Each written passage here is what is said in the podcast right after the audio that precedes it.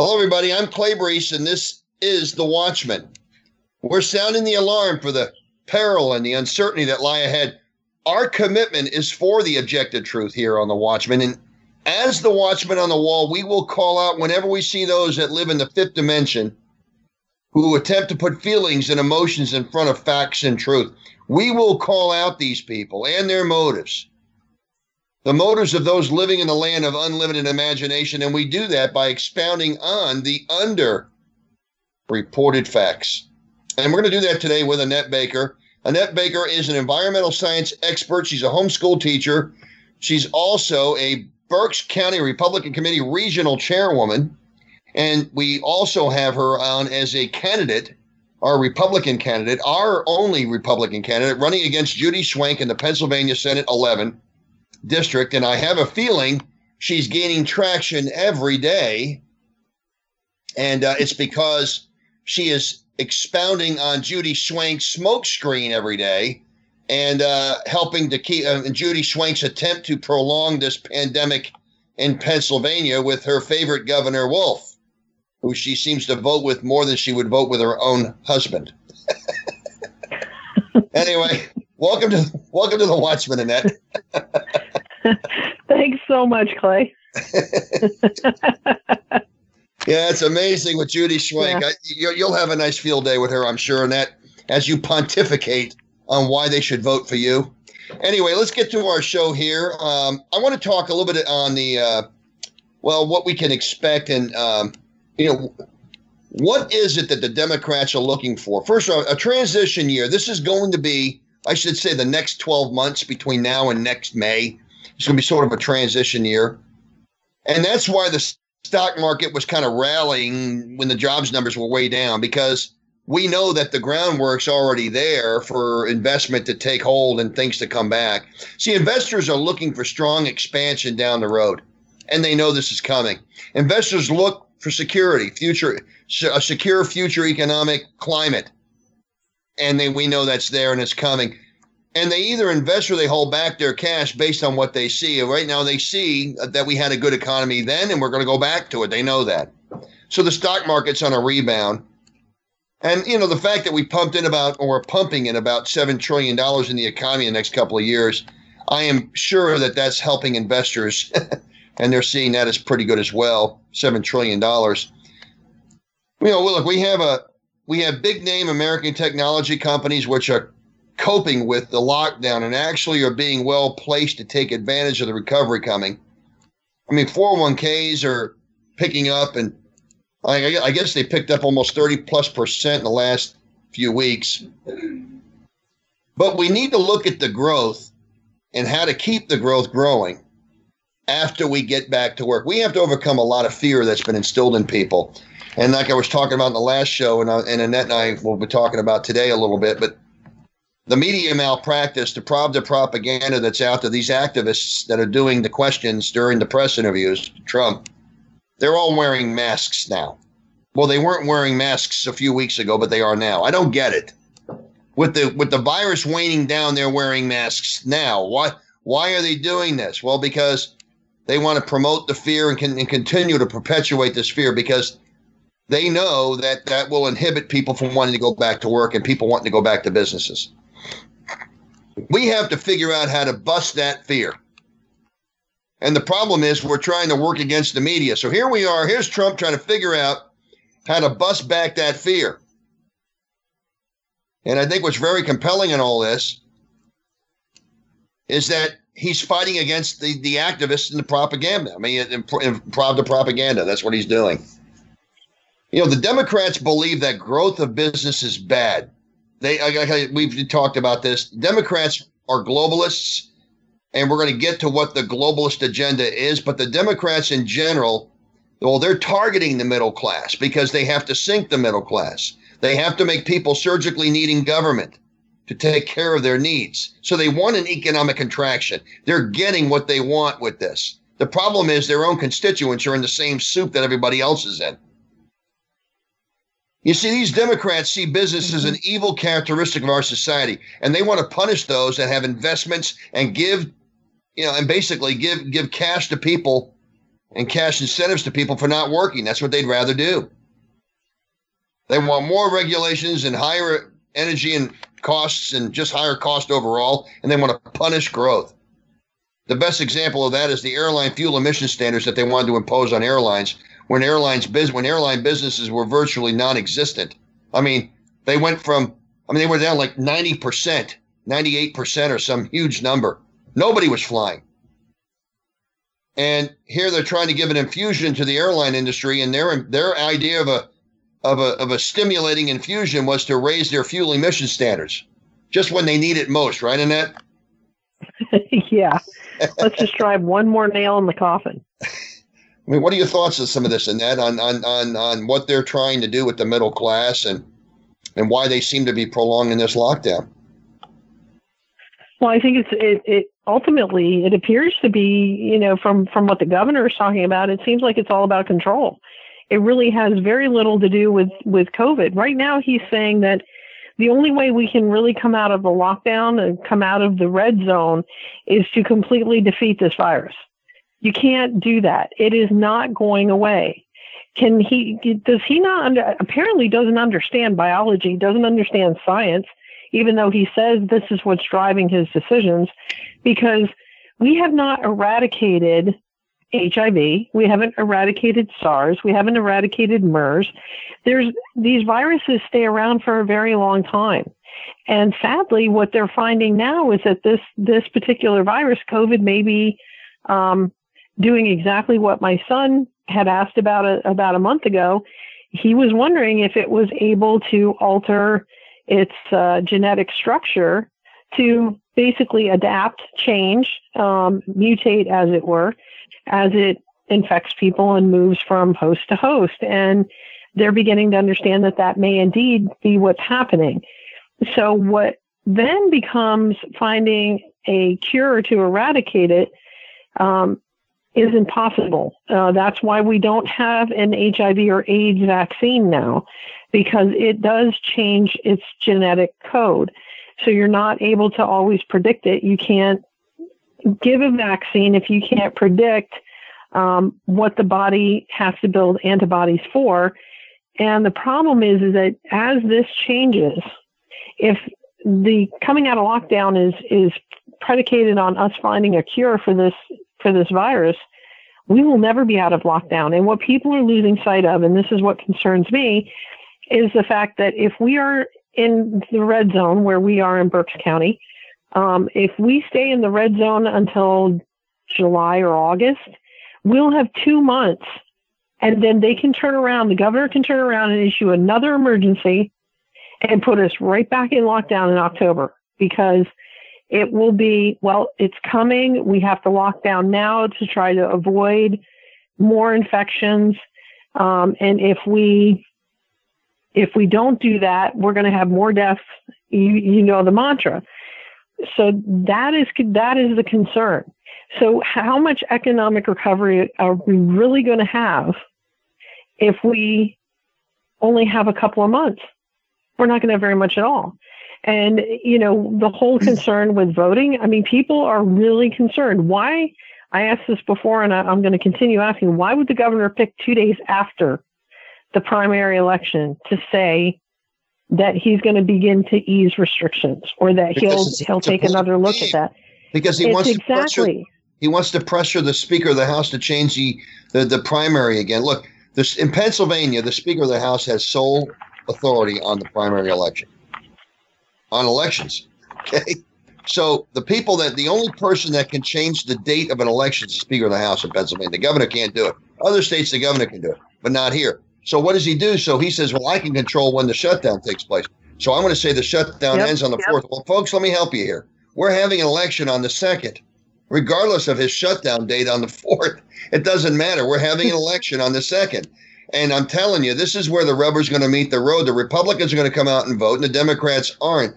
And I think in, in, in counties like Berks County, where, where both Annette and I live, we're going to be having actual elections with precincts open. Now, some counties, I think Montgomery County is closing a bunch of theirs. They're only going to have about half or a little more than half of their precincts open. Um, you know, bottom line is uh, that you can't, they're going to have, Republicans are going to likely go vote and the Democrats aren't. Now, what they what they understand, and I think uh, we've talked about this on previous shows, is the mindset of a Republican versus the mindset of a Democrat. Uh, recent polling, I think I saw from Gallup or somebody, but that showed about 50% of Republicans. This is as of a week or two ago. This is of, as of a week or two ago. And that's not even like as of now. But as of a few, of a few weeks ago, about 50%, 48% of Republicans are ready to go back to work. Only 3% of Democrats. I mean, that shows you about the psychological makeup of, of, of a party player. You know, what is the psychological makeup of a Democrat? Who who comprises the Democrat Party? We've heard the term snowflakes. Okay. Well, that's why the term has any traction at all, because it truly is a snowflake. Okay. When they're all like-minded like that. I mean, re, I mean to see Democrats completely out there. I mean, saying we don't want to go back to work as of a couple of weeks ago when states are reopening but they're still terrified. They're still trying to enforce mask wearing. And as we said before, and I'll say it every time I bring it up, if masks kept us safe, then why don't we just reopen wearing masks? Because we know masks don't keep us safe. But Annette, did you see the psychological makeup of the Democrat versus the Republican here? I mean, it truly is a it's it's truly a it's it's a remarkable difference between the mindset of an individual versus well, a, a, a greater good societal globalist. I, you know, I, I, I don't know. I mean, the snowflake society. I mean, the, the people that are abjectly terrified of getting of getting struck by lightning when they go outside. I mean, that's what this is. That's what this is like. They're going to get struck by lightning if they go outside. Look, what is the real agenda of a "Make China Great Again" globalist? And then I'm going to get to this a little bit in that. I mean, uh, they want a government that has a powerful influence on the people. Why do they want that? Okay. Well, they feel that the masses have no ability to govern themselves. That's why. See, the Democrat plan plunges this country into malaise, misery, economic depression. Look, I see nine points in their agenda, most of which is not being broadcast by the mainstream media. That's just a fact. You know, they have abortion rights, gay rights, climate change policies, and everything else, where the cure is worse than the condition. Higher prices for everything effective economic suppression. That's what they want. Obviously, part of their agenda is to impeach the president. I mean, they want globalism. That's what they want. They want to end America first policies. Open borders. I mean, they want open borders, and, and we know what that is. Open borders, sanctuary cities. That's what they want. You know, and they, they that's part of their agenda. They want to legalize drugs for tax money. Just ask just ask Fetterman, our our our, our stone cowboy lieutenant governor. Timothy Leary lookalike. Ask him. you know, they again, you know, universal health care reform, which, you know, including health care for, for illegals. They want Medicare for all, doctors for no one. That's what they want, which is going to increase access and decrease quality. I mean, that's this is insane. They want societal change by the Marxist change agents, removing our America First tradition. Look, identity politics, collectivism, they're all used to break from the traditions of the majority in order to affect societal change. Their end goal is to change the traditions and principles of this society. What these change agents use are scare tactics and political argy bargy to get the vote. Do we see this happening right now, Annette? Scare tactics? Oh, absolutely. I mean, you know, today, uh, for those of you that, you know, there there have been um, in the last two weeks. Um, the governor has repeatedly said that you know there there are consequences if you defy what his edicts are. You know, he's talking about now about pulling people's licenses. He's talking about um, you know shutting businesses down, canceling, getting your insurance canceled if you um, open up in a in a zone like in a red zone where you're not supposed to be open. Um, those are the scare taxes. These are things that are never in my lifetime would I have ever believed in the United States of America that we would have a governor that would be acting like this. Never would I have believed in the United States of America that we would have multiple governors acting like this. They're emboldened by the idea that they think but this is the way that they're going to seize control. This is really about ushering in socialism and ultimately communism in this country. And this is the back door. They can't do it in the poll in the in the polls. They can't win at the ballot box with these arguments. Otherwise, they would have done it already. They've been trying for since the 1950s and 60s to usher in these progressive ideas, to usher in socialism and communism here in this country. First, through very quiet means, and now it's right out in the open. I mean, when you have a Bernie Sanders running for president and he's polling fairly high and actually doing really well to the point where the, the Democrat committee has to take him out because they're afraid he's actually going to end up being the nominee. Um, that, that's amazing to think where we've come in 50, 60 years, almost 60 years, um, to see that kind of, of shift in, in people's thinking and to see now where you know there are there's a cabal of of Democrat governors who are basically saying by hook or by crook we're going to get this in, and if we have to put you over a barrel and force this down your throat, we're going to do it. Um, and and you know, boy, I'll tell you what I have I have never I am hearing more people that are angry and they're Democrats and they're staunch Democrats and they're people that are like, I didn't buy into this. I don't want this. Who does this guy think he is? He's killing my business. He's right. not listening to me. I will never vote Democrat again. That's exactly what we want to be hearing. Well, because it's, stated, it's really pulling the shades back from a lot of people's eyes. Well, there's no question. I think right now they, the the public's getting a bird's eye view of what a Marxist governor looks like. You know what what could we possibly uh, you know guess is going to happen from these these activists when they get elected? Wolf is demonstrating that right now. I mean he's demonstrating mm-hmm. it. You've all we've all talked about well these activists they want to take over your gun rights they want to take this they want to take that. You know give them a little window a little niche and they do it. I mean that's what they do and, and they they jump on that well let me help you here. I mean they're going to do that. They're going to continue to do that and they're going to push this every day okay? But when you give them a chance, like a plague like this, they're going to be all over this like like unbelievable, and that's what's happening right now. And they're they're they're demonstrating what these people are really like, and that's what's happening right now. You know, the America, the Republican Party, America First agenda is an economic and military supremacy unmasked around the world, secure borders and law and order, the best education on planet Earth, and truly an honest media that holds people accountable. That is an America First tradition and uh, you know, to have the best economy, you have to have trade policies that support the economy. You have to have environmental policies that support the economy. You have to have energy policies that support the economy. You have to have regulations that support the economy. You cannot have regulations and policies that handicap the economy, unless, of course, you want somebody else to get into the economy, okay, to take over our economy.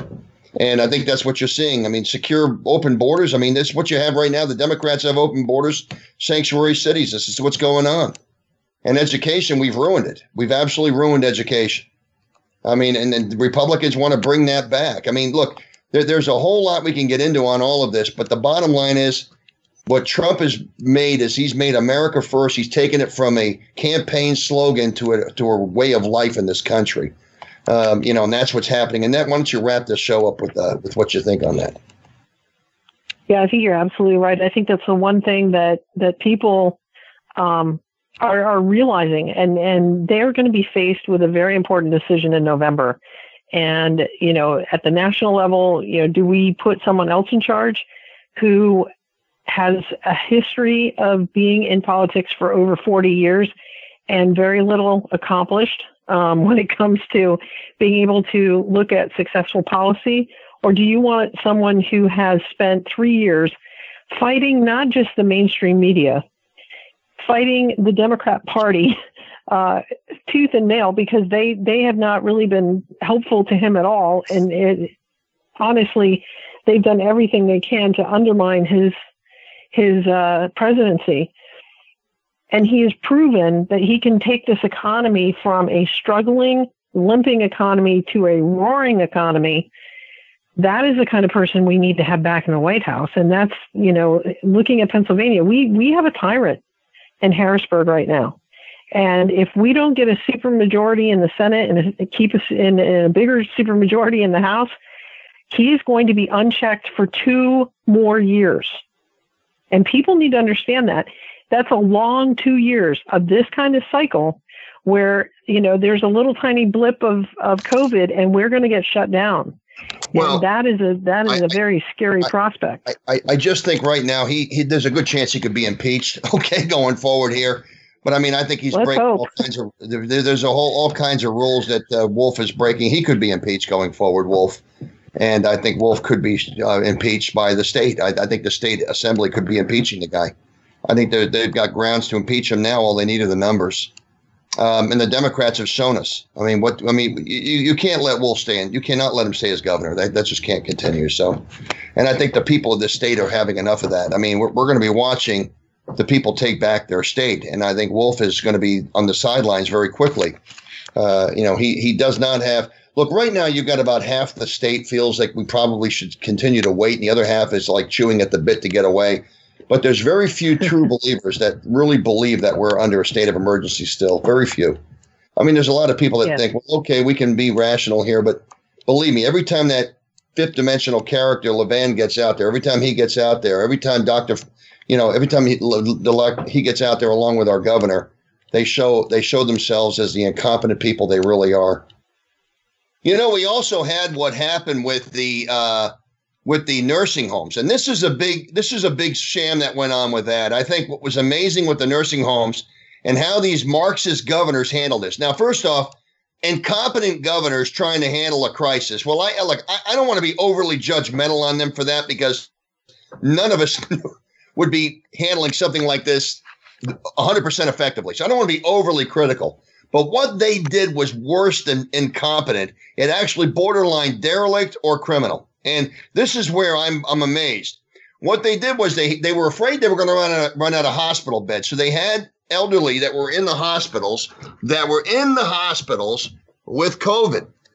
I should say with with illnesses and with COVID, but they sent them to these. They sent, but they had COVID, but they wanted to free up the beds, so they sent them to the nursing homes with COVID, telling the nursing homes to care for these people. So they actually input COVID into the nursing homes by putting patients that had COVID into the nursing homes. And then, am I getting that right?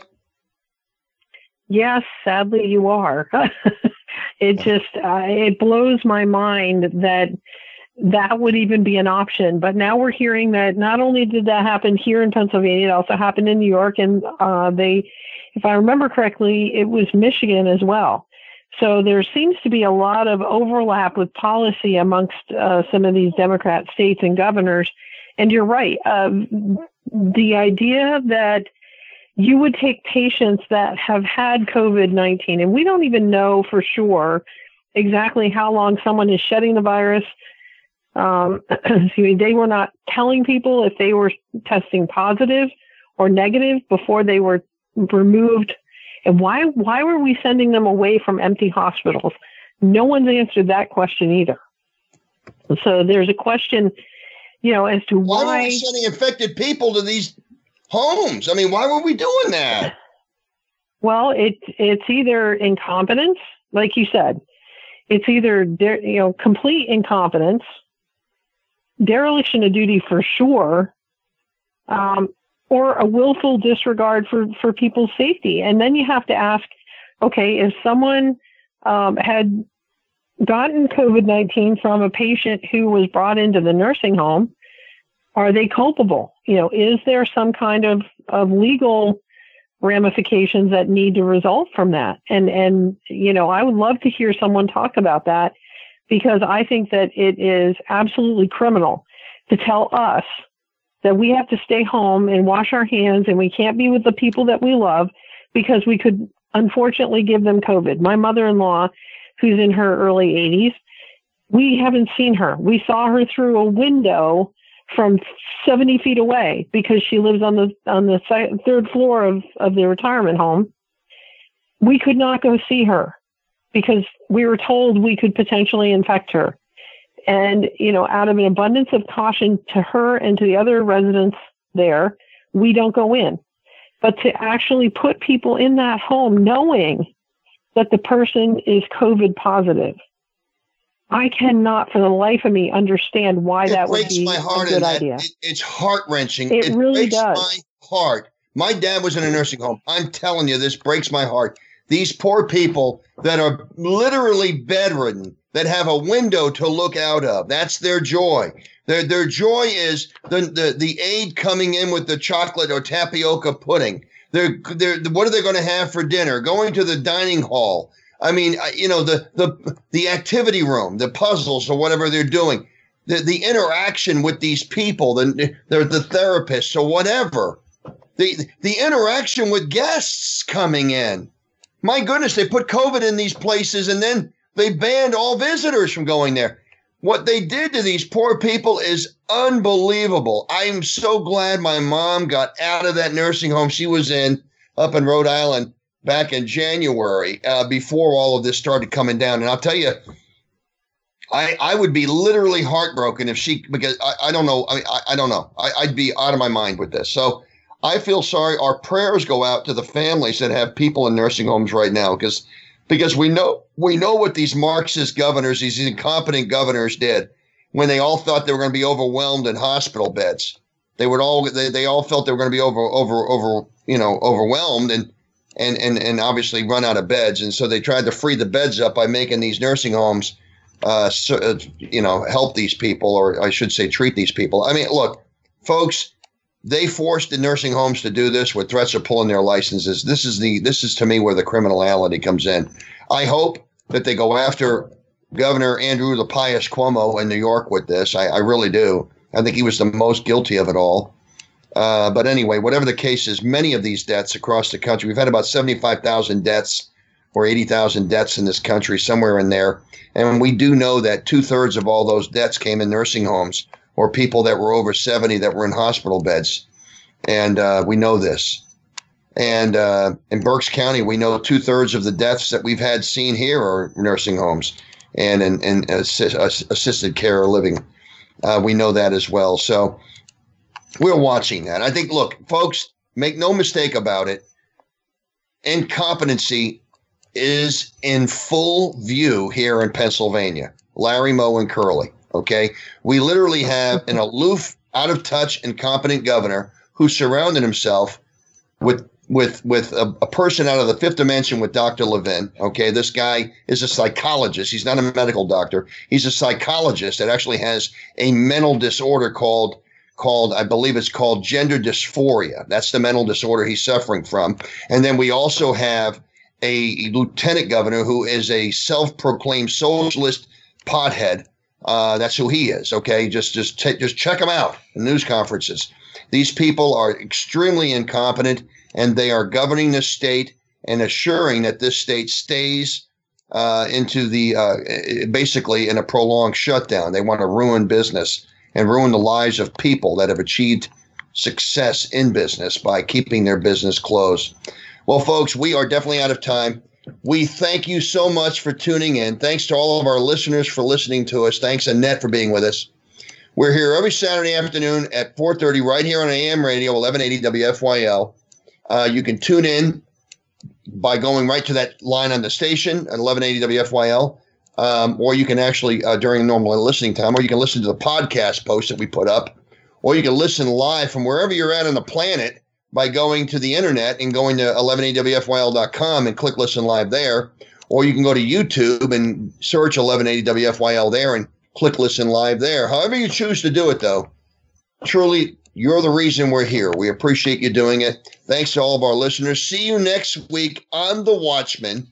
For Annette Baker, I'm Clay Brees. Goodbye for now.